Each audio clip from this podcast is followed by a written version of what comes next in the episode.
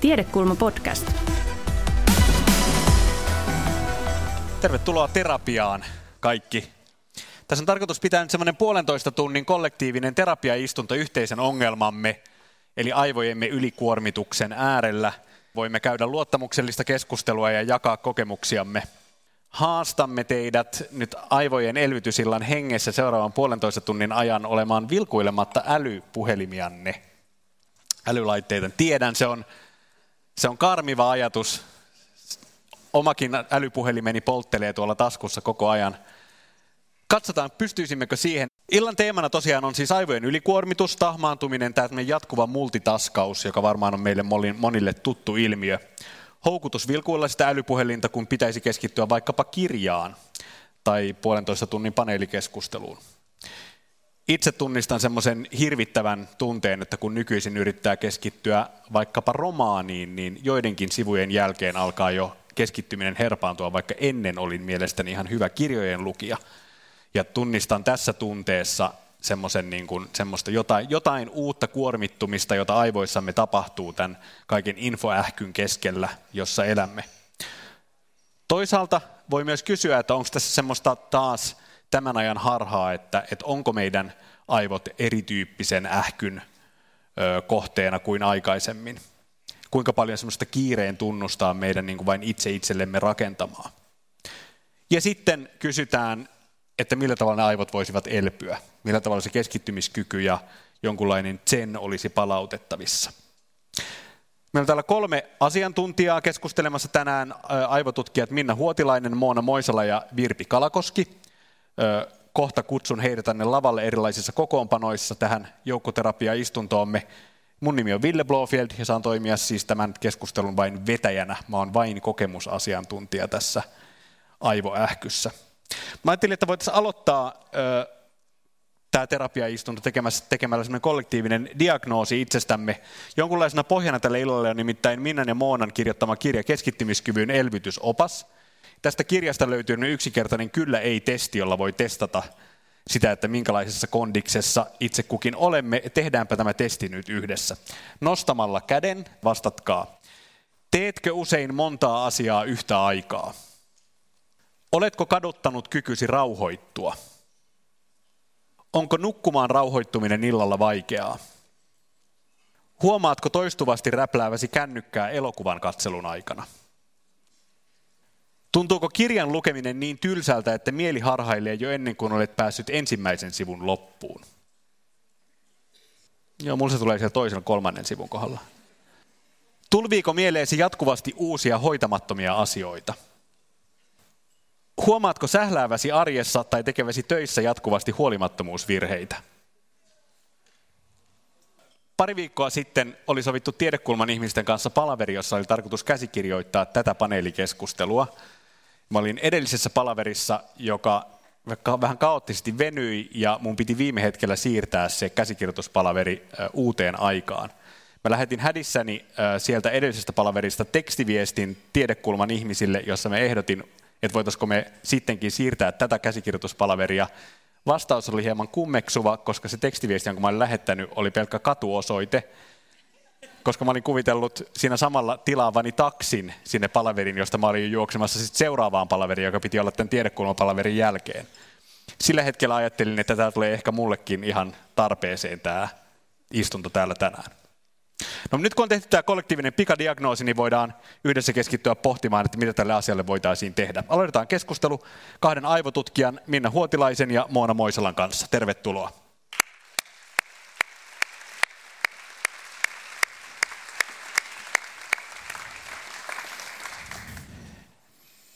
Minna, ö, olet kasvatustieteen professori aivotutkija Helsingin yliopistossa.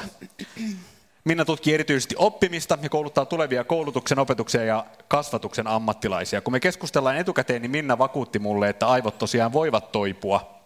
Että pelkällä kiireellä, stressillä ja multitaskaamisella me ei saada ajettua itseämme aivovaurion partaalle. Joo, ei kyllä saada, että aivot on todella plastinen elin. Silloin kun oon aloittanut aivotutkimuksen parissa, niin silloin ajateltiin, että aivot on niin semmoinen jähmeä mötikkä, että ne geenit, mitkä sulla on, niin ne määrittelee, millaista aivot sulla on, ja yritä nyt sitten niillä pärjäillä. Mutta tänä päivänä kyllä ajatellaan, että aivot korjaa itseään koko ajan. Ja siihen tämä meidän ihmisen niin kuin älykkyys osittain perustuu, että me pystytään sopeutumaan tosi monenlaisiin olosuhteisiin. Ei nyt kaikissa olosuhteissa olla parhaimmillamme, mutta pystytään muovautumaan. Uusiutuuko ne aivot täysin? Onko niin, onko niin että, että, että minkä, minkä tasoisesta tahansa stressi- tai ylikuormitus- tai tilttitilasta niin on mahdollista palautua? No se on vähän semmoinen veteen piirretty viiva, että missä vaiheessa mä ajatellaan, että aivot on oikeasti vaurioitunut. Että jos on fyysinen vaurio aivoissa, niin siitä ei välttämättä aivot toivu tietenkään samanlaiseksi kuin, kuin mitä ne on ollut ennen sitä vauriota. Nyt tämmöinen äärimmäinen stressi kyllä voi aiheuttaa tosi pitkään jatkuessaan niin myöskin ihan fyysisiä näkyviä vaurioita aivoihin ja silloin puhutaan jo aika vakavista asioista. Mutta kyllähän ihmisen toimintakyky siitä huolimatta voi palautua. Tuolla kun Facebookissa tosiaan tänne tapahtumaan ilmoittautuneet ihmiset esittää etukäteen kysymykseen, yksi kysymys kuului näin. Kuinka pitkään aivoilla kestää palautua esimerkiksi stressaavasta viikosta? Niin, voisi kuvitella, että sen viikonlopun pitäisi riittää. Mutta kuinka stressaava se viikko nyt sitten on ollut, ja varsinkin jos se edellinenkin viikko vielä oli tosi stressaava, niin silloin aletaan jo olla niillä rajoilla, että onko se mahdollista. Ja mun mielestä ei ole reilua, jos koko viikonloppu kuluu palautumiseen. Että kyllä sitä palautumista pitäisi tapahtua joka ilta, joka yö, ja myös siellä työpäivän aikana. Että kyllä sitä työpäivää pitäisi osata organisoida niin, että siellä on niitä palautumisen hetkiä. No Moona, tosiaan toinen tämän kirjan kirjoittajista ja toinen keskustelijoista. Me tänään saat aivotutkija ja psykologian tohtori Helsingin yliopistossa. Olet tutkinut muun muassa sitä, mitä aivoissa tapahtuu, kun ihminen multitaskaa tai kun aivot ovat ylikuormittuneessa tilassa. Ja sun väitöskirjassa tutkit nimenomaan tätä multitaskaamista. Mm. Saataisiko me itse asiassa seinälle kuva täältä kirjasta? Um, tässä on kuvattuna aivoalueet, jotka on aktiivisia, kun me keskitytään vain yhteen asiaan, ymmärtääkseni tuolla ylhäällä, yläkulmassa, ja sitten miltä aivot näyttää, kun niitä kuormitetaan usealla asialla yhtä aikaa. Voisitko kertoa, mitä, mitä tässä näkyy? Joo, tosiaan tuossa ylärivillä on yhdet aivot, niin kuin halkaistua kahtia. Ja, ja siellä näkyy värikkäitä alueita, mitkä on siis ollut aktiivisia silloin, kun meidän koehenkilöt on tehnyt tehtävää. Ja tosiaan tässä ylemmässä tilanteessa niin meidän, meidän koehenkilöt on saanut ihan vaan rauhassa keskittyä tekemään yhtä asiaa kerrallaan. He on kuunnelleet puhetta kuulokkeista samalla kun he on maannut täällä aivoskannerissa. Ja sitten me nähdään noista ylemmistä kuvista, että erityisesti täällä ohimolohkot korvien takana on erityisen aktiivisia. Eli se on itse asiassa just se tilanne, missä te olette nyt. Te istutte siinä ja kuuntelette mua, niin teidän aivoissa näyttää suurin piirtein tolta, miltä tuolla ylhäällä näyttää. Mutta sitten toi alempi rivi, noin kaksi alinta aivokuvaa, niin ne on sitten tilanteesta, jossa me laitettiin meidän koehenkilöt multitaskaamaan. Eli nyt he kuunteli puhetta kuulokkeista ja samanaikaisesti he luki tekstiä tietokoneen ruudulta. Ja nyt te näette, että siellä on paljon enemmän näitä värikkäitä alueita, paljon enemmän aktivaatiota aivoissa ja erityisesti nyt nuo aivojen etuosat, otsalohkot on aktiivisia, mitkä on just tämmöinen niin aivojen kontrollikeskus ja ne vastaa just keskittymiskyvyn suuntaamisesta ja ylläpitämisestä. Eli me tavallaan nähdään, nähdään että silloin kun ihminen multitaskaa, niin, niin aivot joutuu työskentelemään paljon enemmän. Ne on ikään kuin tämmöisessä ylikuormittuneessa tilassa, erityisesti nämä aivojen etuosat. Ja me tiedetään, että multitasking myös stressaa ihmisiä enemmän ja, ja ihmiset tekee enemmän virheitä, kun he multitaskaa, kuin silloin, jos he tekisivät yhtä asiaa rauhassa kerrallaan. Niin, se tuossa kirjassakin te sanotte, että, että se on tota, paitsi aivoille raskasta, niin multitaskaaminen on itse asiassa myös siis tehoton tapa käsitellä tietoa. Meidän aivot on ikään kuin huonommat silloin, kun me multitaskataan. Joo, koska tavallaan me menee niin paljon energiaa siihen, että kun me multitaskataan, niin mehän ei itse asiassa tehdä niitä asioita samanaikaisesti, niitä tehtäviä, vaan me pompitaan niiden välillä. Ja jokainen tämmöinen pomppu, vaihdos tehtävästä toiseen, niin aina väsyttää aivoja ja vaatii meiltä niin kuin energiaa siihen uudelleen orientoitumiseen. Että on tosi tehotonta ja väsyttävää tämä multitasking. Mutta moni meistä tekee sitä arjessa tosi paljon. Ehkä meillä tulee semmoinen olo, että kun me multitaskataan, niin me ollaan jotenkin dynaamisia ja tehokkaita ja ja, ja tota, semmoisia superihmisiä, mutta todellisuus on, että, että se väsyttää meitä ja meidän aivoja. Niin, mutta sitten toisaalta, tämä on nyt ehkä todella maalikon kysymys, mutta ehkä se on mun rooli tässä terapiaistunnossa, että tota, onhan meidän aivot kuitenkin selvästi suunniteltu multitaskäämiseen, kun se kerran meiltä onnistuu. No kun se nimenomaan ei onnistu. itse asiassa on täysin päinvastoin mitä sä sanoit. Niin, mm. niin. niin, se on itse asiassa hyvin niin kuin, tavallaan vanha ja syvään koodattu ominaisuus äh, meidän aivoissa, niin kuin evolutiivisesti hyvin vanha ominaisuus, että me ei kyetä jakamaan meidän tarkkaavaisuutta ainakaan hirveän tehokkaasti useamman eri asian kesken. Ja se on semmoinen ilmiö, mistä me ei päästä oikein yli eikä ympäri, esimerkiksi harjoittelemalla. Eli me ollaan meidän omissa tutkimuksissa huomattu esimerkiksi se, että, että kun me ollaan tutkittu ihmisiä, jotka kertoo monisuorittavansa paljon, multitaskaavansa paljon, niin he ei ole yhtään sen tehokkaampia tässä multitaskaamisessa. Eli he on ihan yhtä huonoja siinä kuin kaikki muutkin. Mm. Et me ei tavallaan pystytä treenaamaan sitä ominaisuutta pois aivoista valitettavasti. No miten siitä pääsisi eroon? Millä, millä, millä tavalla niin voisi tarkkailla sitä monitekemistään ja fokusoida aivojen käyttöä? No kyllä mä ainakin tavallaan niin kuin, tai mun mielestä se on jo, jo niin kuin uploadien arvoinen asia, jos edes huomaa semmoisen tilanteen, että hetkinen, että nyt mulla onkin niin kuin sata asiaa samaan aikaan tekeillä ja monta rautaa tulessa ja pitäisikö mun nyt ottaa pieni tauko, hengähtää kerran syvään ja miettiä, että mitä mä nyt olinkaan tekemässä, että mikä, tää oli niin kuin se, mikä oli primääri asia, mitä mun piti tässä tehdä ja voisiko mä jättää nyt kaiken muun sälän siitä ympäriltä pois ja ihan vaan keskittyä yhteen asiaan kerrallaan, että mä voin luvata, että sitten on kyllä paljon levollisempi olo ja silloin on myös tehokkaampi. Tästä kirjasta puhutte sellaista asiasta kuin aivojen palkkiojärjestelmä ja siitä, että se on tavallaan, että me ollaan, me ollaan keksitty tähän meidän ympärille virikkeitä ja, ja luotu tällainen maailma, johon se palkkiojärjestelmä alun perin ei ole luotu. Joo, tämä palkkiojärjestelmähän pitää meidät hengissä, eli se on todella tärkeä järjestelmä aivoissa. Se muistuttaa meitä, että pitää syödä ja pitää juoda vettä ja pitää käydä veskissä ja jossain vaiheessa niitä lapsiakin olisi syytä hankkia ja niin edelleen. Eli se todella vastaa tämmöisistä oikeasti tärkeistä ihmislajin ja ihmisyksilön henkijäämiseen liittyvistä asioista. Mutta sitä voi väärin käyttää, jos on tarpeeksi taitava, niin rakentaa semmoisen pienen palkkioiden polun, jolla saa sitten ihmisen kuljetettua paikasta A paikkaan B. Ja tietysti sitä voi niin kuin käyttää hyväkseen myös hyvin tarkoituksiin, että esimerkiksi vaikkapa oppimispeli voisi olla hyvä esimerkki siitä, että se voi olla tosi innostavaa ja koukuttavaa siellä oppimispelin tiimellyksessä opetella niitä ranskan verbejä verrattuna siihen, että sulla on vaan se kynä ja paperi siinä edessä. Mm. Mutta sitten tämä väärinkäyttö on tietysti sitä, että jos me rakennetaan semmoinen yhteiskunta, jossa koko ajan kaikki keskeytyy ja kaikki vetää hirveästi puoleensa ja syö vereihin kohti kaiken maailman somemaailmoita ja muita, niin silloin ne meidän isot tavoitteet helposti siinä sitten kärsii. Ja lopulta sitten se fiilis, mikä siitä seuraa, niin se on kyllä aikamoinen pettymys, koska ihmisellä ehkä oli aika isojakin tavoitteita ja oppimistavoitteita ja työn tavoitteita ja sitten huomasi, että voi ei tämä koko päivä kulu taas näissä sähläysasioissa ja somessa ja sähköposteissa ja kaikissa tämmöisissä, että ne isot tavoitteet on vieläkin aloittamatta. Mä huomaan itse, siis toi on tosi tunnistettava asia toi keskeytyminen, ja se tota, esimerkiksi siis tunnistettava tilanne on se, että mä oon niin päivällä työtilanteessa, jossa mulla tämän nimenomaan sen läppärin tässä auki niin erilaisia välilehtiä, ja sieltä pomppii tavallaan, mä yritän keskittyä yhteen asiaan, ja niin eri, eri työalustoilta ja somealustoilta ja maileista sieltä pomppii koko ajan niin keskeytyksiä siihen, mihin mä yritän keskittyä. Eli sulla on kaikki mahdolliset ponnahdusikkunat sallittuna koko ajan, niinkö?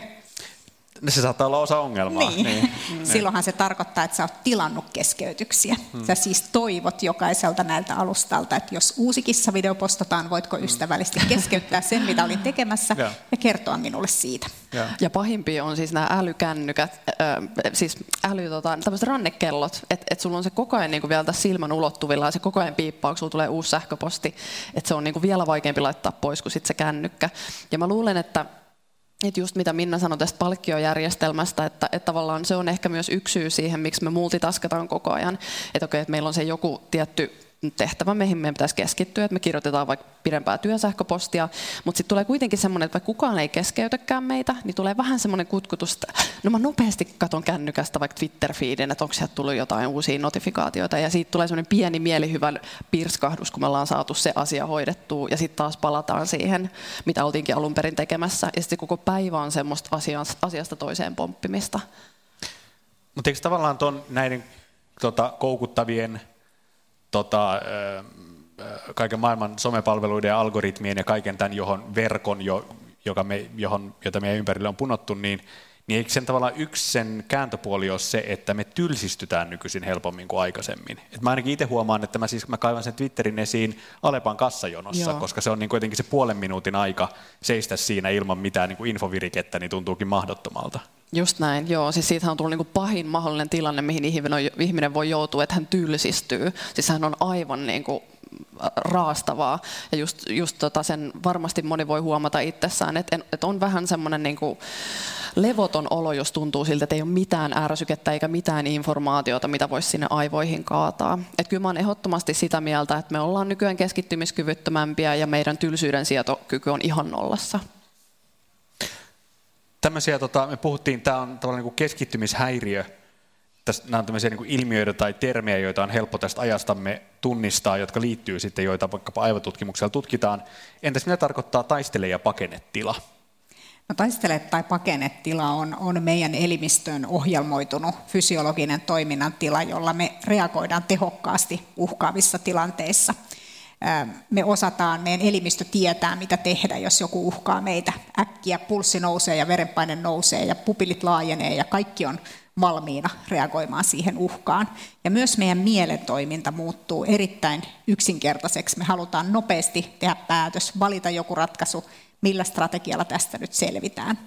No tämä on kehittynyt tietysti fyysiseen uhkaan reagoimiseen.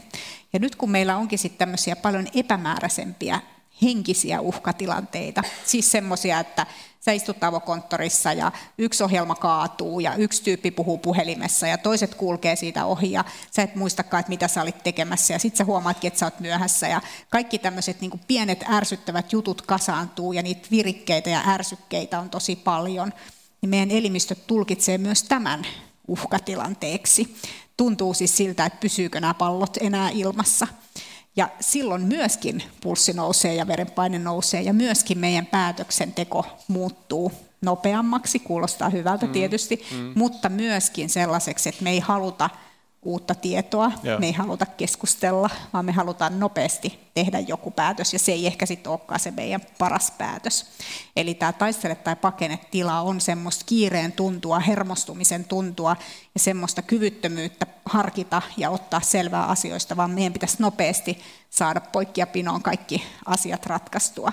Ja se valitettavasti vaanii kyllä jokaisessa koulussa ja oppilaitoksessa ja työpaikalla. Että jos me sinne joudutaan, niin silloin se tekeminen ei ole enää yhtä fiksua, eikä se oppiminen ole ollenkaan helppoa. Mä tunnistan tuon itse siis arvaan, että kollegani tunnistaa musta sen tilan, jossa mä rupean tiuskimaan. Ja se on, se on, se niin kuin, just tätä. Niin. Joo. Ja sitä on vaikea itse tunnistaa, koska silloin kun sä olet itse siinä tilassa, niin et sä hae ratkaisua mihinkään isoihin ongelmiin, vaan sä mm. haluat nopeasti tehdä jotain pieniä päätöksiä, jolla sä pääsisit eteenpäin. Että ehkä jälkikäteen, jos miettii omaa työpäiväänsä vaikka illalla, niin silloin voi ehkä huomata, että okei, siinä tilanteessa mä en ehkä ollut ihan parhaimmillani, mutta se haastepa onkin Täysin se, en tunnista että... lainkaan tuollaista niin. itsereflektiota. mutta tota, se haaste onkin sit se, että miten sen tunnistaisi siinä tilanteessa. Että ymmärtäisi, että hei, et nyt poikki tämä tekeminen, nouse ylös, avaa ikkuna, haellasi vettä, tee jotain muuta, jotta sä pystyt miettimään, että mitä sä edes oot niinku tekemässä. Me ollaan käyty tota kuvaamassa, videokuvaamassa aivotutkimuslaboratoriossa, kun tässä on on tarkoitus asiantuntijoilta myös nyt vähän kuulla, että, että miten niitä aivoja ylipäätään tutkitaan. Onko meidän mahdollista saada seinälle kuvaa sieltä? Tota,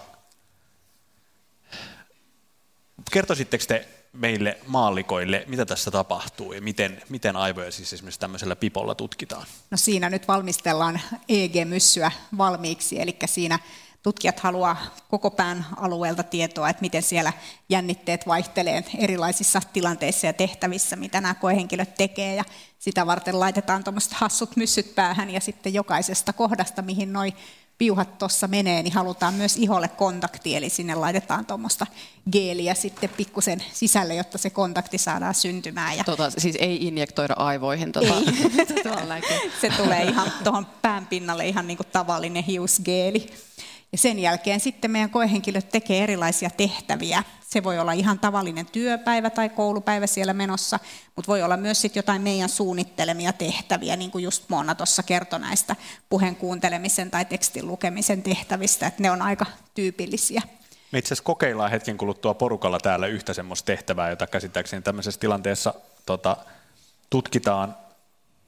Mä haluan kysyä teiltä tässä välissä sen, että niin kuin aivotutkijoina, että tehän tavallaan siis, tämähän täytyy olla henkilökohtainen aihe myös teille. Onko tuntuuko, että, että kun te tutkitte aivojen ylikuormitusta, että siinä niin kuin tutkii samalla itseään? Pakkohan se on myöntää, että tieto lisää tuskaa, että, että kyllä ehkä ei ole ehkä ihan yhtä naivi suhtautuminen enää tiettyihin semmoisiin ilmiöihin, mitä, mitä niin kuin näkee omassa toiminnassaan ja muiden ihmisten toiminnassa, mutta että ei siitä suutarille kenkiä tule siitä, mm. siitä tutkimuksesta sit kuitenkaan, että ihan samojen ongelmien kanssa sitä painitaan. Tuntuuko, että osaatteko se tavallaan tämän niin kuin tutkimuksen ja niin kuin akateemisen asiantuntemuksen valossa niin käyttää aivojanne fiksummin? No ehkä sitä tiedostaa just enemmän niitä hetkiä, että milloin käy itse ylikierroksilla. Että just kun mä olin matkalta, niin mä huomasin, että mä oon aivan siis niin kuin ylirasitustilassa. Ja sitten mä olin, että Aa, aivojen elvytysilta. Että niin joo, mä oon menossa puhumaan sinne. Okei, okay, joo. Että olisi ihana tulla itsekin kuuntelemaan sellaisia tilaisuuteen. Mutta joo, joo tota, mutta kyllä, kyllä mä luulen, että varsinkin tuon kirjan tehtyämme, niin, niin saatiin itsekin varmasti enemmän työkaluja siihen omaan arkeen, että miten voi pitää aivoista parempaa huolta. Tota, onks, mitkä on semmoisia niin suuria, mä olen Helsingin yliopiston tiedekulmassa, mihin, mihin aivotutkimus Helsingin yliopistossa tällä hetkellä keskittyy? No mä näkisin, että aivotutkimuksella on vähän niin kuin kaksi eri suuntaista tulevaisuutta. Et toinen tulevaisuus on nämä laboratoriolaitteet, jotka koko ajan kehittyy tarkemmiksi hienommiksi, niillä saa yhä spesiaalimpaa tietoa jopa yksittäisten henkilöiden aivoista. Eli se on suuntaus, joka koko ajan kehittyy omaan suuntaansa. Mutta sitten se, mikä näkyy näissä kuvissa, on toinen suuntaus, eli se, että aivotutkimus on menossa myös paljon kohti ihan tavallisia arkipäiväisiä tilanteita. Me mennään mittaamaan koululle, päiväkoteihin, työpaikoille. Me halutaan nähdä sitä arkea ja niitä arjen ongelmia ja mitä niistä voisi sitten aivotutkimuksella olla sanottavaa. Että nämä on vähän niin kuin vastakohtaiset kehityssuunnat, molemmat kehittyy kyllä koko ajan. Siis on, on jotkut raukat koululaiset normaalina koulupäivänä pitää tuommoista pipoa päässä siellä voi niitä raukkoja, jotka siellä Norsissa opiskelee. No tietysti jokainen, joka osallistuu tutkimukseen, on myös itse suostunut siihen niin. tutkimukseen, että ei me pakoteta ketään. Kyllä vapaaehtoisia riittää aika reilusti. Tota, Voitaisiin kokeilla nyt porukalla. Me, ö, on siis olemassa tämmöinen tutkimus, jota tässäkin käsittääkseni tehtiin, jossa näytetään ö, koehenkilöille videota ja pitäisi yrittää keskittyä ymmärtämään, mistä siinä puhutaan. Just Ker- keskustelua. Joo. Niin. Kertokaa, mitä meidän pitää yrittää ymmärtää tuosta videosta, kohta katsotaan. Joo, eli siinä on semmoinen tehtävä, missä kaksi henkilöä käy keskustelua, ja sitten teidän tehtävänä olisi pyrkiä ihan vaan keskittymään siihen keskusteluun, ymmärtämään, mistä siinä puhutaan. Eli tämä on tämmöinen valikoivan tarkkaavaisuuden tehtävä, koska siinä taustalla kuuluu sit muuta häiriötä. Muistaakseni se on puhetta, siinä on erilaisia häiriötyyppejä. Eli se on vähän niin kuin siinä yritetään simuloida tämmöistä arkielämän tilannetta, että vaikka istutte hälyisessä kahvilassa ja yritätte keskustella teidän kavereiden kanssa jostain tärkeästä asiasta, ja sitten ympärillä on hirveästi hälyä ja puhetta ja muuta, niin miten hyvin te saatte keskityttyä.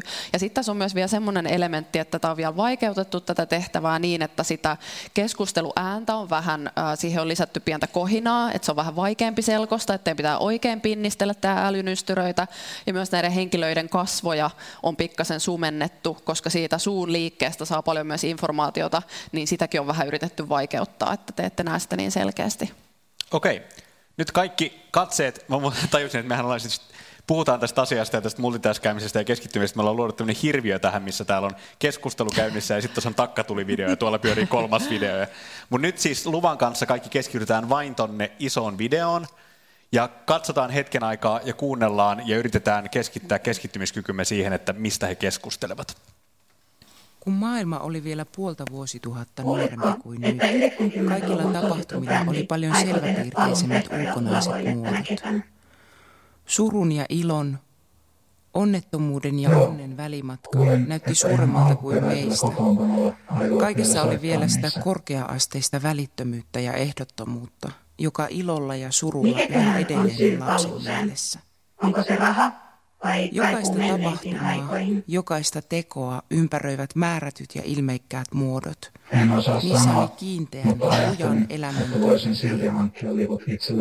suuriin tapauksiin, syntymään, avioliiton solmimiseen, kuolemaan, loi sakramentti jumalallisen mysteerin muistoon. Okei, okay, kiitos, eiköhän se riitä. Me, silloin kun me tehtiin tätä ärsykettä, niin me naurettiin, että tämä on niin tosi huono kaurismäkeläinen elokuva. Ja sitten siis siinä tutkimustilanteessa mulla olisi päässä se pipo ja sitten äh, niin kuin tavallaan sähköanturein tutkittaisiin sitä, että mitä mun aivoissa tapahtuu, kun me yritän sen kaiken hädyn keskellä keskittyä tuohon. Just näin. Oliko, tuntuuko se vaikealta? Joo. Se joutuu tosi paljon pinnistellä. Oikein tuntee, kun aivot oikein niin kuin suhisee. Joo. Onko mahdollista, että siinä tapahtui näin nopeasti pientä oppimista? Koska mun mielestä se muuttui helpommaksi niin kuin joka repliikillä. Mahdollisesti joo. Kyllä se voi aika nopeasti se ensimmäinen adaptaatio siinä tapahtuu, joo. Ja sitten ehkä jos sä nappaat muutamasta sanasta kiinni, niin sä alat vähän ymmärtää sitä kontekstia ja sitten sun on helpompi ennustaa, että mitä seuraavaksi sanotaan. Hyvä. Siirrytään keskustelussamme aivan aikataulussa seuraavaan osaan ja kutsutaan tänne lavalle kanssamme keskustelemaan kolmas asiantuntija Virpi Kalakoski Työterveyslaitokselta. Tervetuloa.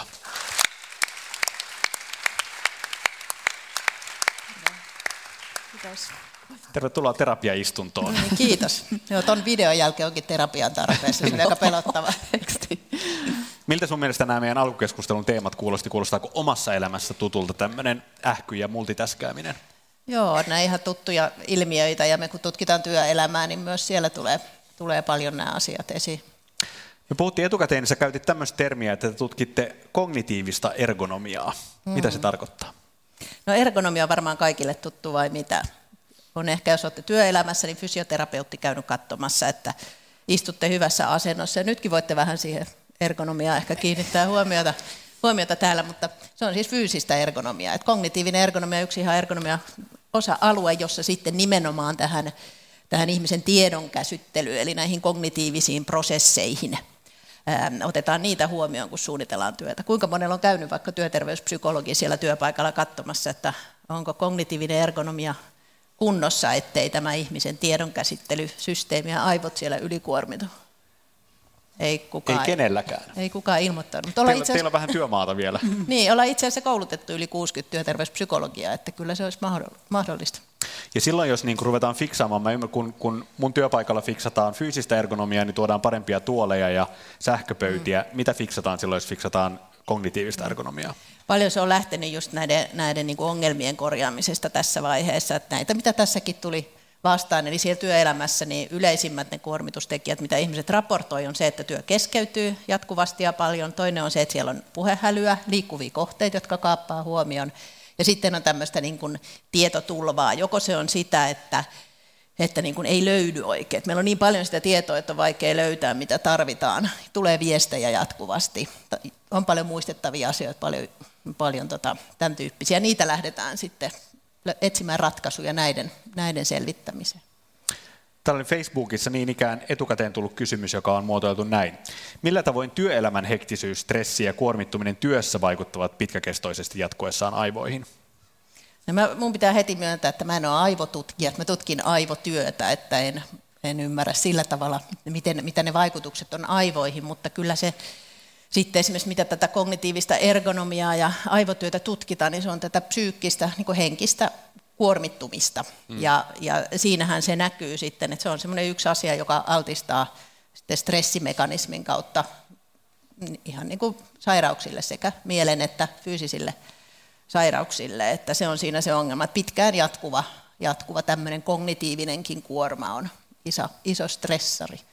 Mitä sanoo aivotutkijat, onko niinku, työssä syntyvä stressi aivon, aivojen kuormittumisen näkökulmasta erilaista kuin vaikka yksityiselämässä syntyvä stressi? No niitä on aika vaikea erottaa toisistaan, koska meidän yksityiselämähän voi olla tuomassa jaksamista, palautumista työhön, mutta se voi olla myös sitten tuomassa sitä stressiä ja lisäkuormitusta, että niitä ei ehkä pystykään toisistaan erottamaan ja työ läikkyy vähän sinne vapaa-ajalle, mutta kyllä se vapaa-aikakin läikkyy sinne työelämään, että kyllä siinä ihan samasta stressistä on kysymys. Kumpi tahansa voi aiheuttaa huonoa nukkumista ja, ja tota, hankaluuksia tiedon käsittelyssä.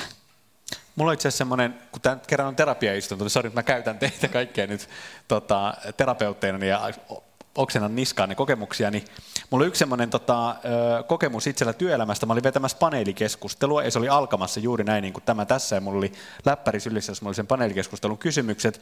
Ja sillä minuutilla, kun se paneelikeskustelu oli yleisössä alkamassa ja mä olin sulkemassa sieltä Facebookia pois, koska nyt mä keskityn tähän paneelikeskusteluun, niin sieltä aukesi chatti-ikkuna Messengerissä ja sieltä tuli semmoinen yksityiselämän tosi kuohuttava viesti sieltä Messengerissä. Ja meihin lukee sen viestin ja mä täysin, että nyt tämän tilaisuuden pitää alkaa ja mä ehdin vaan sulkea sen Facebookin, niin sitten mun olisi niin keskittyä siihen paneelikeskusteluun. Ja se mun kokemus siitä paneelikeskustelusta oli se, että me, ne oli vaan niin kuin kasvoja, jotka se oli semmoista niin kuin Mä näin, että toi puhuu jotain ja sitten me yritin keskittyä, että nyt mun täytyy kiinnittää huomiota, että milloin se lopettaa vastaamisen, silloin mun pitää lukea täältä seuraava kysymys. Mun aivot meni niin, niin kuin tavallaan semmoiseen tilttitilaan tämä on just semmoinen niin äärimmäinen keskeytys. Et tosi monet keskeytyksethän on semmoisia, että ne myös tuo uutta tietoa ja sen uuden tiedon prosessointiin myös tarvitaan sit sitä kognitiivista kapasiteettia. Et just se semmoinen yksittäinenkin ponnahdusikkuna sähköposteista esimerkiksi, kun sä vilkaset sitä, niin sä ehdit kuitenkin pari-kolme sanaa siitä lukea. Mm. Sitä ei voi mitenkään estää, meidän aivot toimii täysin automaattisesti, ne lukasee ne muutamat sanat, ja silloin sä jo hoksaat, mitä tämä käsittelee suunnilleen, ja silloin sulla tulee mieleen, että ai niin, tähänkin liittyvät jutut on myöhässä ja niin edelleen. Eli se onkin sitten jo aika iso kasa prosesseja, joka jo ihan tämmöisestä neutraalista sähköpostiviestin otsikosta mm. tulee. Saatikka sitten, jos sen viestin sisältö on vielä jotain kuohuttavaa, niin silloinhan sitä prosessointia kuluu siihen vaikka kuinka paljon. Mm. Eli siinä näkee, että jokainen keskeytys maksaa. Siitä tulee, tulee lasku meille, se tulee työtehon laskemisena, se tulee kuormittumisena ja se tulee myös virheiden määrän kasvuna. Tässä tuli muuten tärkeä asia, että mehän ei voida niin kuin ottaa tavoitteeksi sitä, että kaikki keskeytykset pitää lopettaa. Ajatellaan vaikka sairaalassa, missä ollaan kanssa aivotyötä tutkittu, niin sehän olisi aika katastrofaalista, että lääkäriä ei koskaan saa keskeyttää tai hoitajaa ei koskaan saa keskeyttää. Että just miten, niin kuin, miten me voitaisiin se työ suunnitella ja järjestää niin, että vähennetään niin kuin turhia keskeytyksiä ja tunnistetaan, mitkä on niitä välttämättömiä myös, että miten me niin kuin tehdään ne keskeytykset. Että mm. siinä on, että nämä on myös näitä teemoja, mitä siellä työpaikalla paljon mietitään, että saadaan niin kuin järjestystä tähän asiaan, hallintaan tilanne? No tämä kaos, mistä me nyt puhutaan, se johtuu osittain siitä, että me otetaan rajallinen resurssi nämä meidän ihmisaivot. Tota, tietenkin siis monella elämänalueella me haetaan nyt niinku ratkaisuja ja, ja niinku uutta voimaa tekoälystä ja, ja tietenkin nyt sitten aivotutkimus ja meidän aivojen kapasiteetti on niinku ilmiselvä alue, missä siitä tekoälystä ja, ja niinku koneen avusta voisi saada apua. Te olette tota, Virpit työterveyslaitoksella tutkinut tätä ja julkaisitte lokakuussa tuoreen tutkimuksen, jossa totesitte, että ihmisen ja datan välistä yhteistyötä voidaan helpottaa yhdistämällä kognitiivisen ergonomian ja teknologian keinoja, ja että, että meidän ihmisaivojen päätöksenteko heikkenee sitä mukaan, mitä enemmän me joudutaan päätöstä varten käsittelemään tietoa. No tässähän tietenkin sitten useassa tilanteessa koneen kapasiteetti on ikään kuin rajaton ihmisaivoihin verrattuna, niin te olette tutkinut tätä, että miten nämä voisivat toimia yhdessä. Joo, aivan entinen kollega ja nykyinen Helsingin yliopiston apulaisprofessori Kai Puolemäki vetää tätä, vetää tätä hanketta. Ja siinä on just se ajatus, että miten me saataisiin niin kone ja ihmisen, tai vaikka tässä data ja ihmisen, tekoäly ihmisen yhteistyöstä sellaista, että me käytetään molempia niitä parhaita puolia. Et siinähän on se, että ne algoritmithan on tosi tyhmiä ja koneet on tosi tyhmiä ja ihminen on taas tosi fiksu ja näkee, mikä on mielekästä ja merkityksellistä, mutta sitten se koneen niin kuin laskentakapasiteetti on ylivoimainen. On varovainen, ei ärsytetä koneita nyt. Okei, okay, joo, sori. Mikit lakkaa toimimasta kohta. Mutta se, tota, just se, että miten me saadaan, niin se mitä me siinä kokeessa esimerkiksi osoitettiin, oli se, että meillä on ehkä sellainen illuusio, että nyt kun meillä on tämä, tämä iso, nämä isot datat, niin se ratkaisee meidän kaikki ongelmat, koska se kertoo, miten asiat on.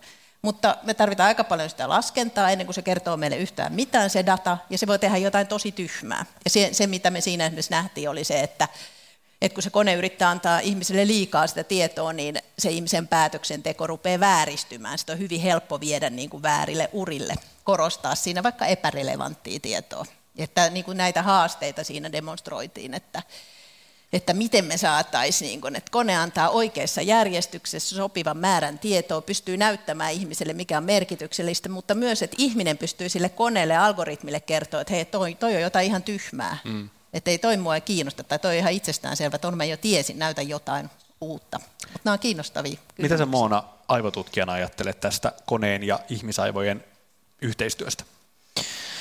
Joo, joo, toi on tosiaan, tavallaan tuossa tekoälyn kehittymisessä on jotenkin kaksi eri koulukuntaa, että, että jotkut on sitä mieltä, että se on ihan niin kuin, jotenkin seuraavan 20 vuoden päästä niin kuin meillä on ihmistä älykkäämpi tekoäly ja sitten on ehkä semmoiset vähän skeptisemmät, niin kuin skeptisempi puoli niin kuin minä, joka ajattelee niin, että, että me ei ainakaan pystytä ihmisaivoja mallintamalla niin luomaan ihmistä älykkäämpää tekoälyä, että ehkä sitten tulee joku, joku niin kuin maaginen kvanttihyppäys jossain meidän, meidän niin kuin tekoälykehityksessä, ja sitten me luodaankin jotain älyttömän älykästä, mutta että just tämä, että se tekoäly on tavallaan aika tyhmää, vaikka se laskentateho on paljon tehokkaampaa ja nopeampaa, niin ainakin nyt se tilanne on just tämä, että edelleen tarvitaan ihmisen ohjausta siinä, että niin kuin näytetään, mikä on relevantti ja mikä ei. Mitä mieltä mä tuossa alussa syötinkin jo vähän niin kuin tätä ajatusta, kun musta monessa – monessa semmoisessa vaikka yhteiskunnallisessa kysymyksessä, jos täällä tiedekulmassakin ollaan keskusteltu, niin on musta mahdollista esittää, että meillä on semmoista snadia aina niin kuin nykyhetken erityisyyden harhaa. Että niin kuin ne ilmiöt, joissa me, jotka me nyt tunnistetaan meidän tämän hetken elämässä, ne tuntuu meistä niin kuin aivan poikkeuksellisilta ja, ja historiallisilta murroksilta, mutta sitten jos objektiivisesti ottaen yritetään katsoa, niin nähdään, että, että itse asiassa niin kuin ihmiskunnan historiassa ja yhteiskuntien historiassa ja missä tahansa, niin on ollut sellaista aaltoliikettä, ja tämä ei ole sen erityisempi murrosaika kuin oli 60-luku tai 40-luku tai mitä tahansa. Tai että, on, tai että voi hyvin esittää, että vaikka 40-luku on ollut paljon suurempi murrosaika kuin, kuin nykyhetki. Miten tämän se multitaskäämisen ja, niin kuin, ja niin kuin aivojen ö, tota, ö, näkökulmasta, niin olette sitä mieltä, että me eletään niin kuin aivan erityistä aikaa nyt, ja tämä, tämä vyöry, jonka kohteeksi meidän aivot johtuu, niin on todella ennen näkemätön? No on ehkä siinä mielessä erityinen aika, että me ajatellaan, jos me ajatellaan sitä, että maailman suurimmat yritykset tavoittelee sun keskeyttämistäsi ja sun tarkkaavaisuuden nappaamista puoleensa. Että tämmöistä me ei ole aikaisemmin kohdattu. Mm. Nämä on siis niin suuria yrityksiä, että ne on suurempia kuin yksikään valtio. Niillä on niin paljon resursseja, että Helsingin yliopistossa ei ole niin paljon tutkijoita. Ja ne ei anna sitä dataa meille, vaan ne käyttää sitä nimenomaan sun mallintamiseen, mun mallintamiseen, niin että ne saa meidät koukutettua. Et se on ehkä semmoinen erityinen uusi piirre tässä nykyajassa, tosi epäreilu tilanne. Mutta sitten on paljon sellaista, jota on tapahtunut monilla muillakin vuosikymmenillä. Silloin kun sähkövalo keksittiin, niin silloin sanottiin, että tämä on vaarallinen keksintö, se pilaa ihmisten unen. Ja se oli totta, univaikeuksia oli totta kai huomattavasti vähemmän siihen aikaan sen tyyppisiä univaikeuksia, jotka johtuivat vuorokausirytmin siirtymisestä. Nythän se on aivan arkipäivää, että meidän vuorokausirytmit heittelee ja me itse paitsi sähkövalolla, niin kaikilla muillakin tavoilla häiritään omaa vuorokausirytmiämme. No nyt puhutaan paljon unesta, mutta että kyllä nämä univaikeuksien juuret menee sinne, sinne kauemmas. Että on, on monta semmoista niin kuin askelta kohti tätä nykypäivää, jotka, jotka on ollut niitä, niitä steppejä, joilla me tähän ollaan jouduttu. Et siinä mielessä mä en näe, että olisi mikään niin kuin, ä, laadullisesti erilainen mm. aika. Ainahan me ollaan multitaskätty, että jokainen mökin mummo on samaan aikaan hämmentänyt puuroa ja ruokkinut kissaa, että siinä ei ole niin kuin mitään uutta. Mutta toki meillä on tällä hetkellä semmoisia tehtäviä, jossa multitaskääminen voi olla tosi kohtalokasta. Esimerkiksi autolla ajaminen ja tekstiviestien kirjoittaminen samaan aikaan, niin se voi johtaa kuolemaan paitsi itse, niin myös muiden. Mm. Ja onhan tässä, jos miettii ihan työelämän luonnetta, niin se on selvästi muuttunut. Et ennen oli enemmän fyysistä työtä ja nykyään oikeastaan joka alalla on sitä aivotyötä. Et ennen metsuri ammatti oli niin kuin fyysistä työtä, mentiin sinne metsään ja kaadettiin fyysisesti niitä. Nyt nykyään he istuu metsätyökoneessa ja ohjaa, ohjaa tämmöistä järjestelmää, jolla tekee sitä työtä. Mm. se on muuttunut tämmöiseksi istumatyöksi. Eli se on varmaan yksi kans, mikä tuo valtavasti sitä aivokuormaa ja näitä tilanteita, että me ollaan, tehdään työtä teknologian avulla ja se muuttuu niin kuin siitä fyysisestä enemmän, enemmän aivotyöksi. Ja myös kans ehkä, mä oon erityisesti siis itse tutkinut nuoria ja, ja pohdin paljon niin kuin lapsia ja nuoria nyky, nykyaikana, että kun he on niin kuin syntynyt siihen aikakauteen, että ne laitteet on niin kuin kasvanut käteen, että jos niillä nyt on jotain vaikutuksia just vaikka keskittymiskykyyn, niin, niin ne vaikutukset alkaa näkymään hyvin varhain. Et senkin takia mun mielestä on, on tosi tärkeää, että mietitään, että mitä sekä hyviä että huonoja puolia esimerkiksi tällä älylaita-aikakaudella on aivoihin. Mikä on sun mielipide siihen, että pitäisikö koululaisilla saada olla kännykät luokassa vai ei? No toi on vähän hankala kysymys. Siis varmasti älylaitteita voidaan käyttää ja käytetäänkin niin kuin ihan tosi positiivisella tavalla osana sitä opetusta niin kuin tarkoituksenmukaisesti, jotta se tukee oppimista. Mutta totta kai ne älylaitteet voi myös olla häiriötekijä siellä luokassa ja just aiheuttaa näitä niin kuin keskeytyksiä ja sitä, että lasten huomio kiinnittyy ihan muihin asioihin kuin siihen opetukseen.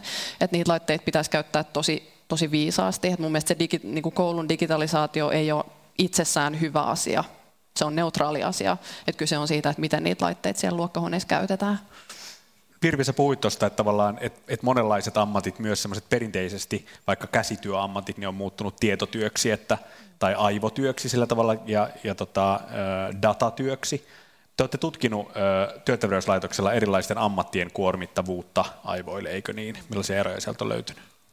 Joo, meillä ollaan kehitetty sellainen kyselymenetelmä, jolla kysytään ihan, että minkälaista aivotyötä. Aivotyössä on niin monenlaisia eri osa-alueita, että minkälaista teet, niin siellä esimerkiksi niin kuin hyvin niin kuin pystyy tunnistamaan, että erityyppisissä ammateissa, vaikka ajatellaan vaikka hoitotyötä, ihan vaikka lähihoitajan työtä, niin siinä on paljon aivotyötä, myös semmoista niin kuin käden ja silmän yhteistyötä, tasapainoa, kaikki tämähän vaatii myös, myös aivoja. Että sehän on myös niin kuin neutraalia, eihän se välttämättä kuormita, mutta sitten on juuri tämmöistä aivotyötä, joka ihan selvästi kuormittaa, vaikka pitää, pitää vaihtaa huomiota jatkuvasti eri asioiden kesken, on paljon muistettavia asioita, on niin kuin, e, tietoon liittyviä epäselvyyksiä. Te oletteko ikinä törmännyt, että lähtee etsimään jotain ohjeistusta tai toimintatapaa, ja siitä on kaikenlaisia uusia ja vanhoja versioita meneillään, ja ne, on, ne ei välttämättä ole yhdenmukaisia.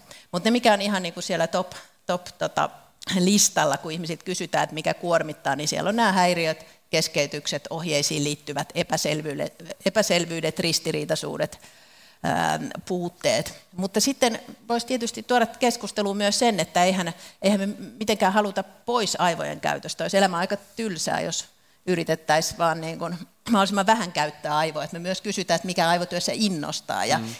Siellä on monenlaisia tekijöitä, että myös niitä innostavia näin näitä voimavaratekijöitä on esimerkiksi, esimerkiksi just joissa ammateissa se, että saa keskittyä ja saa tehdä hyvin tarkkaa keskittymistä vaativaa työtä. Joissain ammatissa se, että saa tehdä niin kuin päätöksiä, joissa pitää hahmottaa isoja kokonaisuuksia. Ylipäänsä uusien ratkaisuiden löytäminen ja se yhdessä työskenteleminen on semmoisia voimavaroja. No tässä nämä teidän asiantuntemukset sillä tavalla lomittuu, että tässä keskittymiskyvyn elvytysoppaassa – Minna ja Moona, niin te käsittelette myös niin työelämää työajan näkökulmasta ja siitä, siitä näkökulmasta, että millä tavalla työpäivä esimerkiksi, tai itse asiassa te puhutte koko vuorokaudesta, mutta myös työpäivä pitäisi jakaa aivojen käytön näkökulmasta. Ja, ja siinä ehkä niin kuin tässä ajassa on erityyppisiä kysymyksiä kuin sata vuotta sitten oli.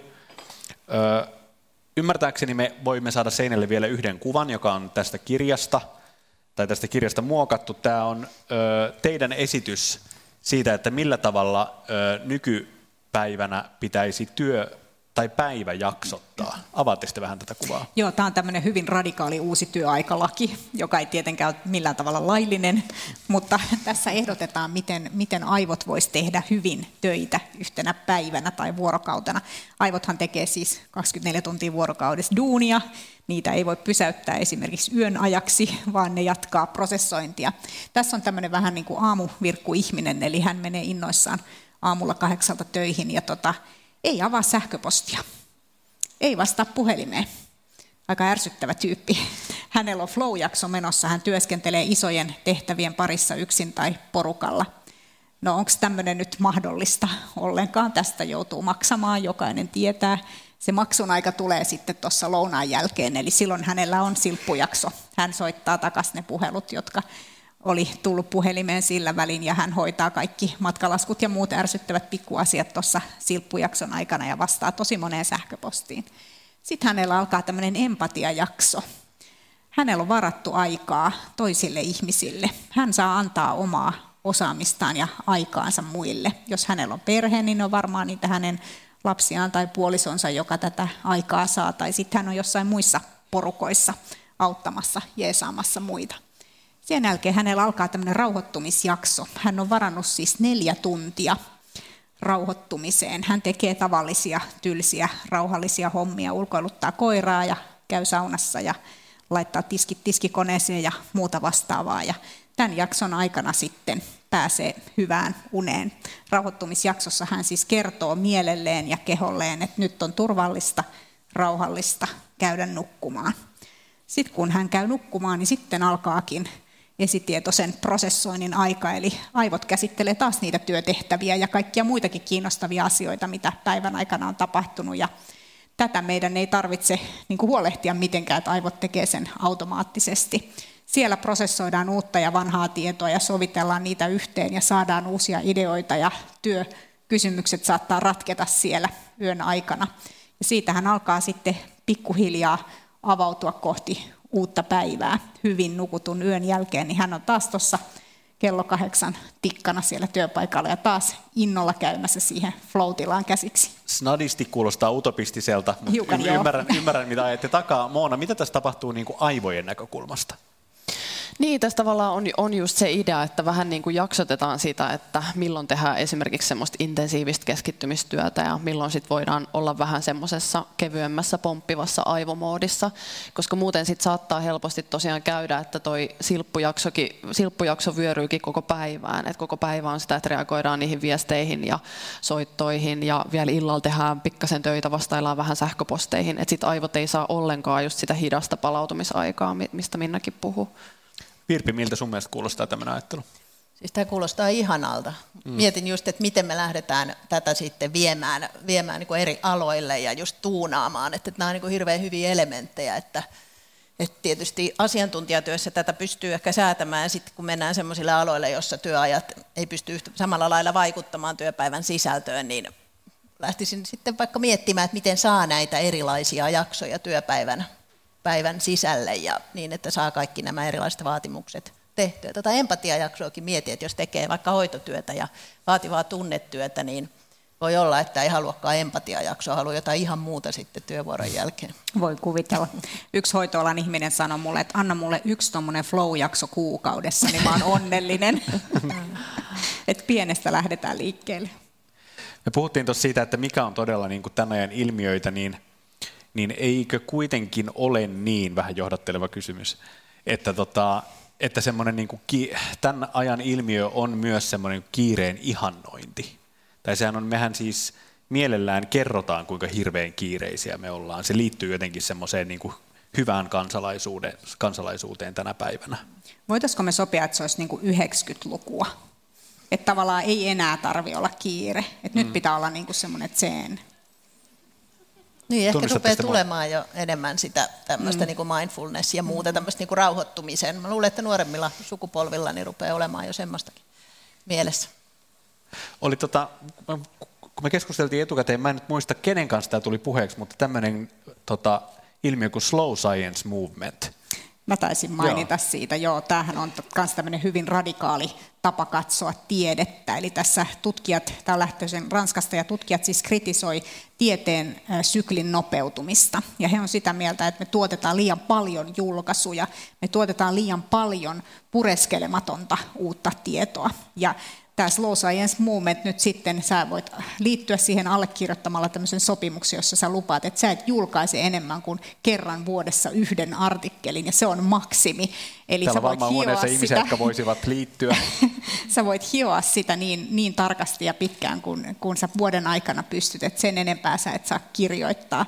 No tämä on tietysti tämmöinen vähän niin kuin heitto, mutta kyllä totuus on se, että tutkimustyö on esimerkki semmoisesta työstä, missä pitäisi olla aikaa. Ja nyt jos me tuodaan semmoisia mittareita, että kuinka monta kappaletta julkaisuja tai kuinka monta kertaa sä oot käynyt kongressissa tai kuinka monta esitelmää sä kerkeet pitää jossain tietyssä ajassa, niin silloinhan me just ruokitaan tätä nopeutuvaa sykliä. Mm. Silloin kaikki pirstaloituu pienempiin ja pienempiin palasiin. Ja missä sitten on se professorin huone, jossa joku istuu ja miettii, mm niin tuolla mittausmenetelmällä sitä ei ole missään enää. Ja sitä me kuitenkin sitten tarvittaisiin sitä tiedon yhteen tuomista ja, ja sitä myös, että joku käsittelee sitä tietoa siitä näkökulmasta, että onko tämä relevanttia, miten nämä palikat sopii yhteen ja mitä tästä pitäisi itse asiassa ottaa opiksi. Et ei ainoastaan niitä tiedeuutisia, mitkä on tosi kivoja, vaan myös sitä semmoista isompaa ymmärrystä. Ymmärrystä. No mä, on täällä siis täysi tupa. Öö, varmaankin täällä on myös asiantuntijoita joukossamme, mutta moni meistä on ihan aivotutkimuksen öö, maallikoita, mutta et meillä on huoli näistä, näistä, näistä meidän omista ylikuormittuneista aivoistamme. Niin kysyn nyt teiltä asiantuntijat, että mitkä olisi teidän niin kaikkein konkreettisimmat vinkkinne meille, miten niitä, miten niitä aivojaan pystyisi elvyttämään ja käyttämään paremmin? Jos Virpi aloitat. No, lähden siitä, että ihmisaivot on ollut aika samanlaiset varmaan 30 000 vuotta, että ei, niitä ei hirveästi voi muuttaa. Että mietitään vähän näitä olosuhteita ja tehdään meille itsellemme helpo, helpommaksi, että ne aivot ei ylikuormitu. Että eihän me jätetä niin isoja kuoppia tuonne tielekään, johon jatkuvasti putoillaan, niin mietitään vähän samalla tavalla esimerkiksi tätä, tätä somen ja muiden laitteiden käyttöä. Eli, eli se olisi varmaan semmoinen niin iso juttu. Et hyvä muistaa, että nämä on taito, taitolajeja, että me voidaan opetella semmoisia taitoja, miten me järkevästi järjestellään meidän päivä, ettei tule tätä turhaa ylikuormaa. No mä annan ihan semmoisen konkreettisen haasteen, että yrittäkää huomenna muistaa viisi kertaa ottaa viisi syvää henkäystä. Se on tosi iso haaste. Jos te onnistutte siinä, niin, niin tota, antakaa itsellenne uploadit. Saako te, tehdä putkeen? Ei. Viitenä eri ajankohtana. Jos te mm. edes kerran muistatte sen, niin se on jo tosi hyvä. Koska se, ihan se, pelkästään se, että otatte sen pienen tauon, hengitätte vähän syvempää, niin se on jo tosi tehokas, nopea, helppo tapa vähän tuoda niitä aivojen kierroksia takaisin ja vähän niin kuin uudelleen orientoitua siihen, että mitä tässä nyt olikaan taas tapahtumassa, mitä mä olin tekemässä. No mä voisin antaa sellaisen haasteen, että kun sulla tulee se hetki, että mitäs mä olinkaan tekemässä, tai miksi mä tulin tänne huoneeseen, mitäs mun pitikään täältä hakea, tai että mä en muista mun naapurin nimeä. Siis mä tiedän, että mä tiedän hänen nimensä, mm. mutta mä en muista sitä. Niin kun sä joudut tähän tilanteeseen, niin mietin näitä viime yön nukkumista, tämän päivän syömistä, söitkö aamupalaa, ehditkö lounastauolle, ja sitten, ootko ollut koko päivän sisällä?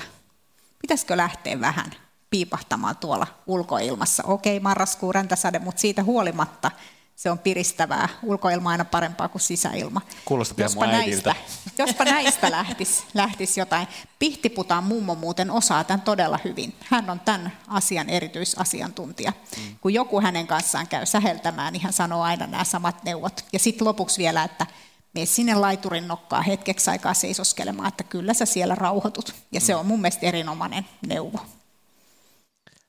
Tota, siirrymme yleisökysymyksiin ja lämmitellään näillä muutamilla, jotka on tullut Facebookin kautta etukäteen. Mä muuten nauratti tuossa, mä tajusin, sä puhuit näistä valtioita suuremmista jäteistä, jotka, tota, ää, jotka eivät kerro, mitä he tekevät mallin, mallinnuksellaan ja tiedollaan meistä. Mehän striimataan tätä jatkuvasti Facebookin alustalla muun tätä keskustelua nyt. Tota, siellä esitettiin tämmöisiä kysymyksiä etukäteen. Miksi toiset uupuvat ja toiset eivät, vai uupuvatko kaikki?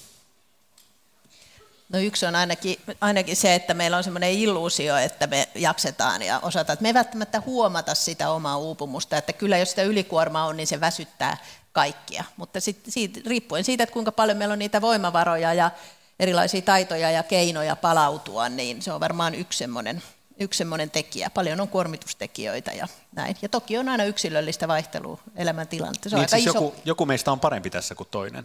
No me voidaan harjoittaa sitä, me voitaisiin kehittää semmoisia taitoja, mutta eihän me voida kaikkeen vaikuttaa, että elämästä tulee kuormitusta myös, johon ei voida vaikuttaa. Se kokonaiskuormitus niin uuvuttaa, eikä aina olla tietoisia, että mikä kaikkea täällä onkaan se kuormittaa joku voi olla siis hankkinut niitä taitoja, että hän on opetellut näitä hengityksiä ja hän on hankkinut harrastuksia, joissa hän palautuu ja rentoutuu ja niin edelleen.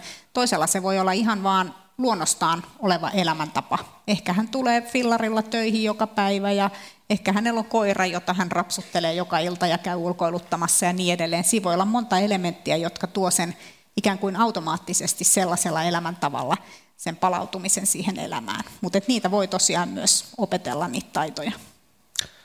Toinen Facebook-kysymys. Voiko tieteen valossa virikkeitä välttämällä tai välttelemällä esimerkiksi puhelinpaastolla vaikuttaa aivojen terveyteen ja toimintaan? Joo, ehdottomasti. Että kyllä mä sanoisin, että että älylaitteet on niin kuin yksi elementti meidän arjessa, mitkä lisää sitä aivojen kuormitusta ja tavallaan ehkä se tunne, että, että koko ajan pitää päivystää sitä kännykkää tai koko ajan tekee mieli päivystää sitä kännykkää. Ja että se tarjoaa meille aika semmoista niin kuin nopea-temposta virikettä, mikä nostaa niin kuin vireystilaa, niin ehdottomasti on tosi hyvä idea pitää ihan joka päivä jotain pieniäkin semmoisia vähän niin kuin mikrotaukoja päivän aikana siitä kännykästä, että päättää vaikka just, että, että siellä kauppajonossa ettei kaiva sitä kännykkää esiin, vaan on sen 30 sekuntia vaan siinä ja vaikka hengittelee rauhassa niin se on tosi tärkeää, että, että päivän aikana olisi tosiaan näitä semmoisia ihan, ihan tota, että olisi semmoista niin virikkeetöntä aikaa. Sitten on kysymys, mitä tehdä, kun kovalevy on täynnä? Mä, mä ymmärrän tämän kysymyksen sillä tavalla, että mä tunnistan vaikka työelämästä sen tilanteen, jossa tavallaan aivot menee tilttiin. Mitä silloin tulee tehdä? No se on ainakin hyvä tietää, että aivot ei koskaan täyty tiedosta.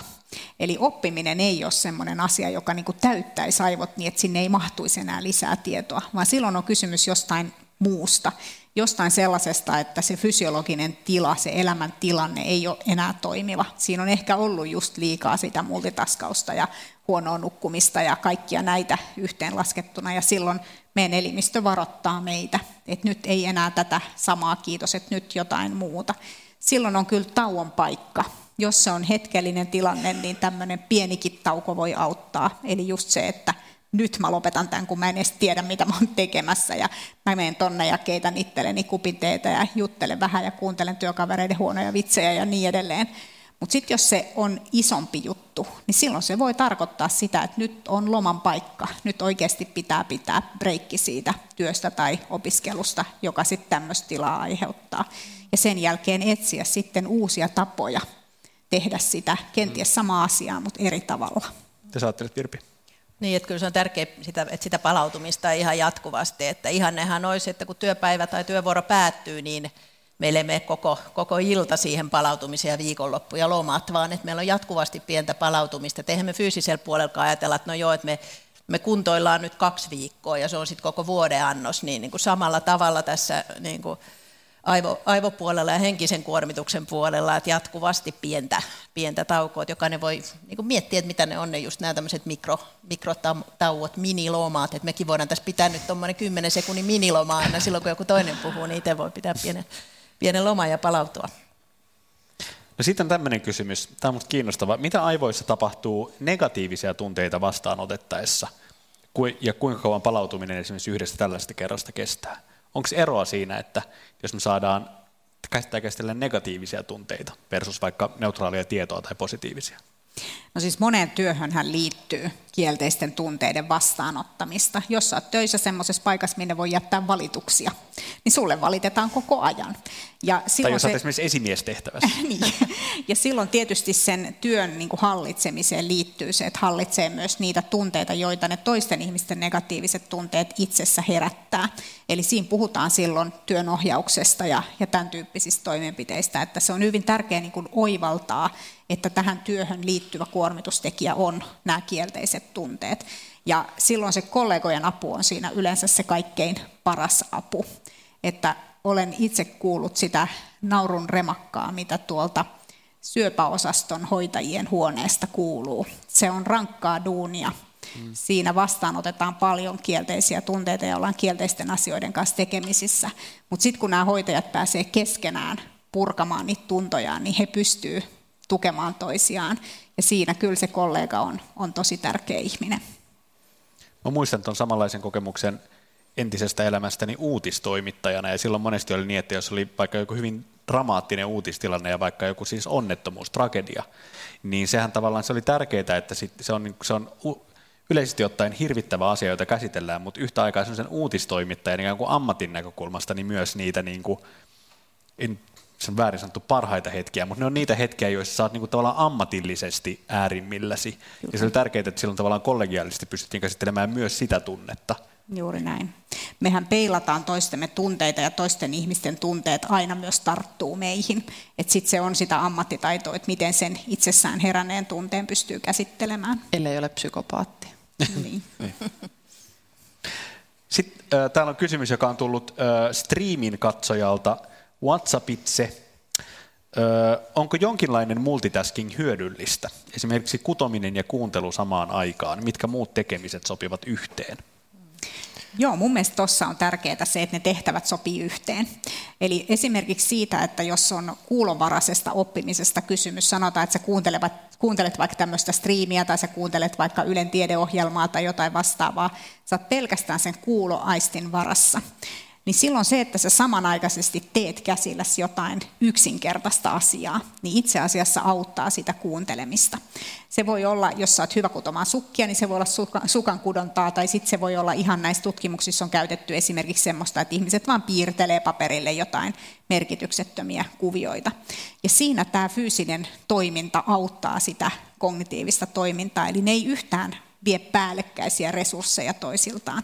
Mutta sitten jos meillä onkin kielellinen tehtävä ja toinen kielellinen tehtävä, tai nopeata reagointia vaativa tehtävä ja toinen nopeata reagointia vaativa tehtävä, niin ne ei kyllä sitten sovi yhteen.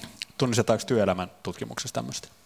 Joo, kyllä niin kuin paljon kiinnitetään huomiota vaikka siihen, että jos, jos tehtävä on kielellinen lukeminen, kirjoittaminen, niin silloin esimerkiksi tämmöinen puhehäly heikentää ihan mitatusti suoritumista. Me ollaan hitaampia, tehdään enemmän virheitä. Sitten jos tehdään jotain avaruudellista suunnittelutehtävää, kaupunkisuunnittelu, pipetoidaan laboratoriossa, missä pitää niin kuin järjestystä hahmottaa, niin silloin esimerkiksi siellä ympäristössä liikkuvat kohteet tai ihmiset kulkee ohi, niin kaappaa huomioon ja sekoittaa sen meidän niin kuin, hahmottamisen.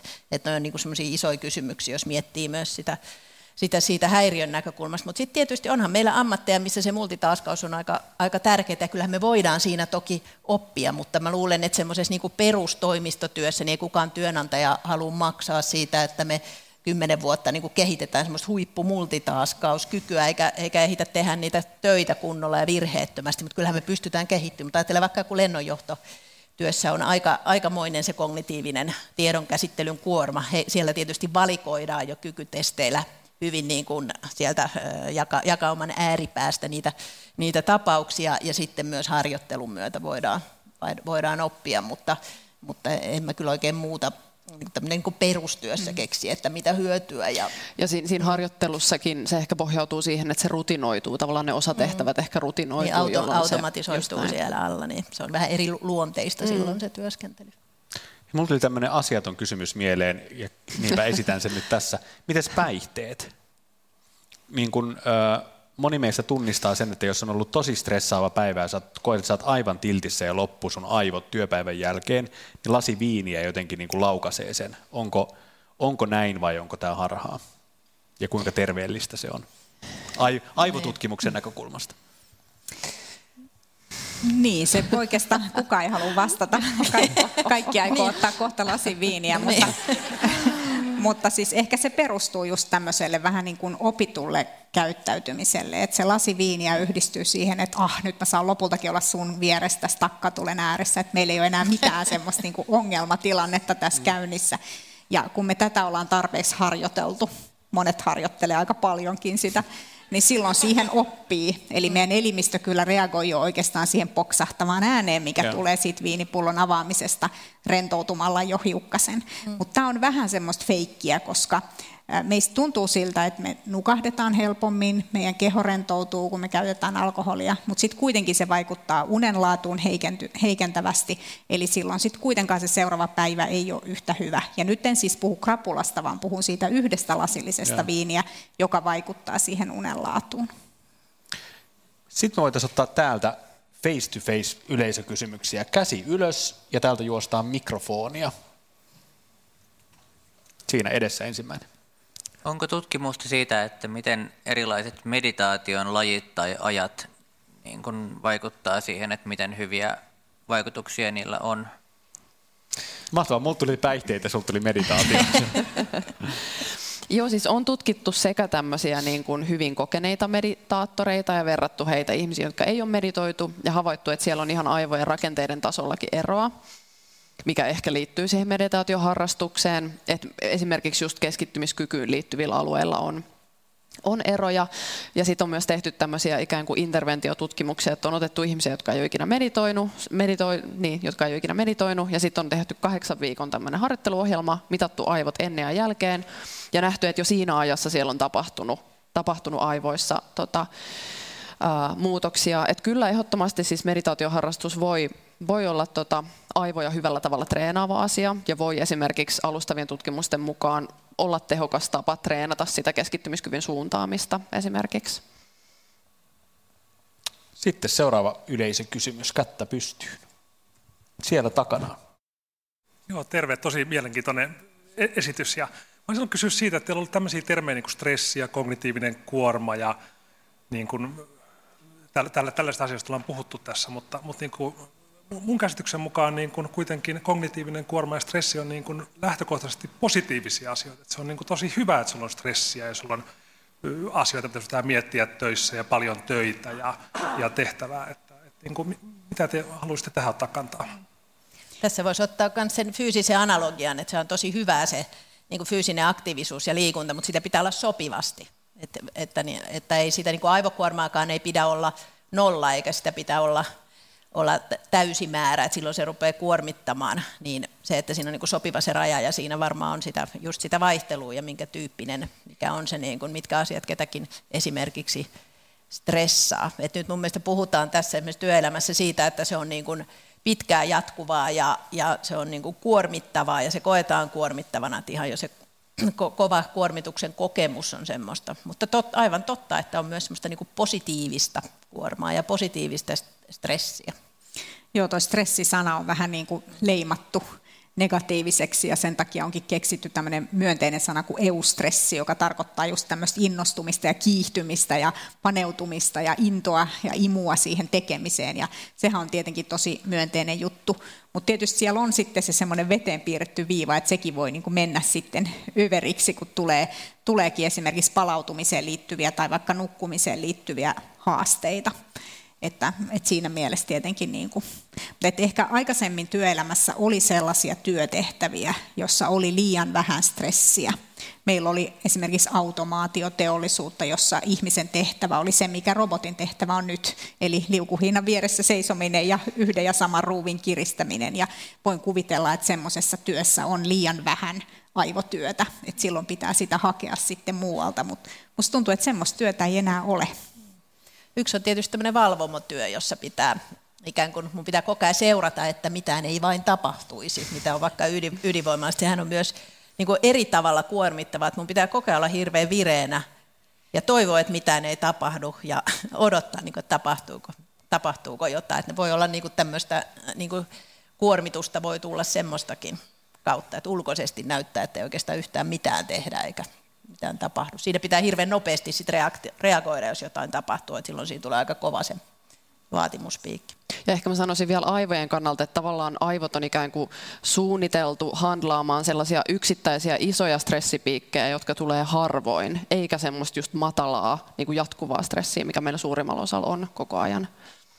Tähän haluan jakaa kanssani tämmöisen juuri tapahtuneen asian aivojen huomion kaappaamisesta. Noin tuolla tuolla tota, kopissa on huolestuneita siitä, että huomaaks me viestejä, joita ne lähettää mulle tänne ruudulle, niinpä ne vaihto fonttia juuri. Täällä on tullut tota, kysymys streamin katsojalta, joka kuuluu, miten musiikki ja taide vaikuttavat aivoihin? Voiko niillä olla palauttava vaikutus?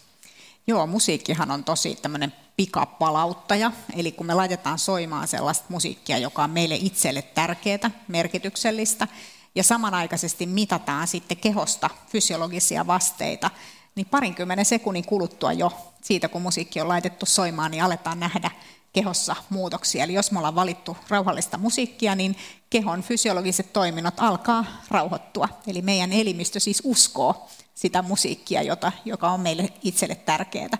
Tai jos me laitetaan vauhdikasta, inspiroivaa musiikkia soimaan, niin silloin fysiologinen tila alkaa mennä kohti sitä, sitä sellaista flow-tilaa, virtausta, ja jossa meillä on sitten käytettävissä enemmän kognitiivista kapasiteettia, enemmän muistia, tarkkaavaisuutta, jopa luovuutta. Musiikki on siis tämmöinen niin kuin työkalu fysiologisen tilan muokkaamiseen. No, se ei tietenkään ole pelkästään sitä, vaan se on suuri taideelämys ja taidemuoto, mutta se toimii myös tämmöisessä tarkoituksessa.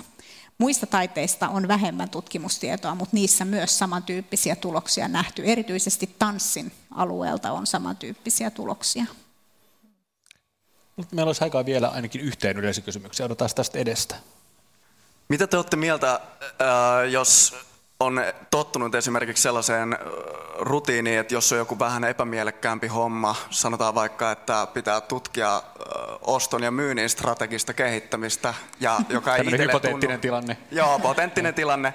Ja on tottunut sellaiseen, että just kun on tämmöinen vähän epämielekkäämpi ja on kotona, laittaa Netflixistä pyörimään siihen taustalle jotain sellaista, minkä on kattonut uudelleen ja uudelleen jo aikaisemmin, ihan vaan, että se tuo vähän virkettä siihen tekemiseen.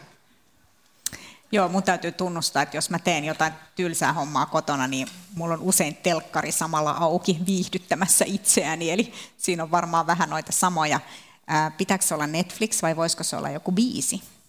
Mm. En tiedä siinä, että se on nyt sulle tuttu juttu, mitä sä oot aikaisemminkin jo katsonut, niin siinähän sä tavallaan palaat niihin kivoihin katselukertoihin takaisin ja ehkä siitä saa sitten jotain semmoista voimaa, mutta mä oletan, että sä et kuitenkaan niin kuin esimerkiksi lue niitä tekstejä tai mitään sellaista, eli silloinhan se ei niin kuin vie niitä samoja kognitiivisia resursseja kuin se työtehtävä. Mun mielestä me ihmiset ollaan tosi hyviä tässä, että me niin kuin löydetään sellaisia tapoja ikään kuin palkita itseämme ja, ja suostutella itsemme tekemään semmoista, joka on jonkun vähän niin kuin isomman tavoitteen takana. Että jollekin se on se tuoksukynttilä ja jollekin se on se kuppiteetä tai mikä se sitten ikinä onkaan, että me järjestellään semmoinen niin onnellinen kupla siihen kohtaan, missä meidän pitää tehdä tämä tietty juttu, joka on tavoitteena. Se on kyllä hyvä, hyvä ajatus.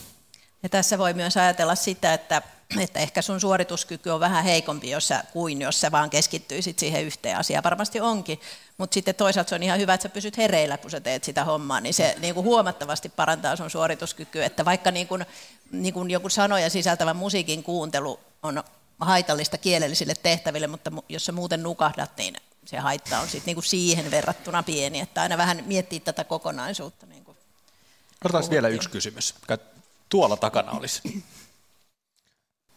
Mä mietin sitä, että mikä on niin kuin sen toiminnallisen multitaskaamisen ja sitten sen niin kuin sisällöllisen multitaskaamisen ero.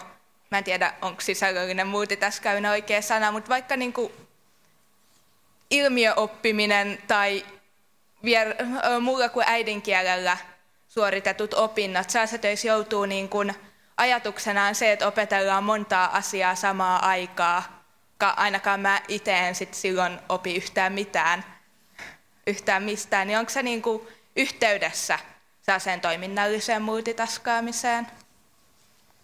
No siis oppiminenhan on aina semmoinen tehtävä, jossa me tarvitaan niin kuin valtava määrä tietoa. Jos puhutaan todellisesta oppimisesta, siis siitä, että sä opit jonkun uuden taidon tai jonkun uuden käsitteen. Tietysti semmoinen oppiminen, että sä opiskelet vaan vaikka kielten sanoja, niin se on vähän eri asia. Mutta semmoinen, jossa sä oikeasti muutat sun ajattelua toisenlaiseksi siitä, mitä se on aiemmin ollut, niin se on aina tämmöinen niin kuin haastava, monikulmainen, monipuolinen tehtävä. Se liittyy sun aiempaan aiemmin oppimien asioiden ikään kuin kyseenalaistamiseen. Sä joudutkin ehkä oivaltamaan, että hetkinen, että mä oon luullut, että tämä on näin, mutta se onkin noin. Joten se tarkoittaa näiden kaikkien mun aikaisemmin tietämien juttujen kannalta sitä, että mun pitää niistäkin ajatella vähän eri tavalla.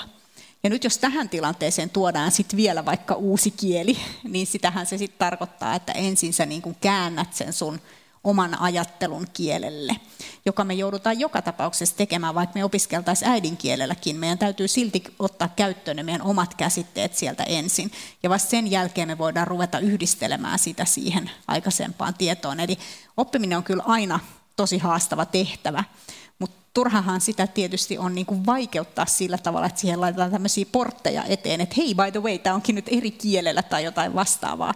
Mutta toisaalta sitten, jos me ajatellaan sitä tiedon käyttötilannetta, esimerkiksi vaikka tieteellisen tiedon käyttötilannetta, niin joka tapauksessa se tieto toimitetaan meille käytännössä englannin kielellä ja joka tapauksessa me kommunikoidaan siitä tieteestä englannin kielellä. Ja sitten kun siihen alkaa tottua, niin sitten huomaa, että se onkin itse asiassa helpompaa kuin äidinkielellä, koska se yhdistyy tämmöiseksi kokonaisvaltaiseksi paketiksi, josta ei sitten enää sitä kieltä pystykään irrottamaan. Täällä tuli streamin katsojalta vielä tämmöinen kysymys. Tämä ehkä liittyy vähän tuohon vuorokauden tota, kehään, mistä puhuttiin tuossa aikaisemmin. Miten voisin keskittyä moneen vaativaan tehtävään, miten voisin keskittyä moneen vaativaan tehtävään päiv- saman päivän aikana, mutta en samanaikaisesti?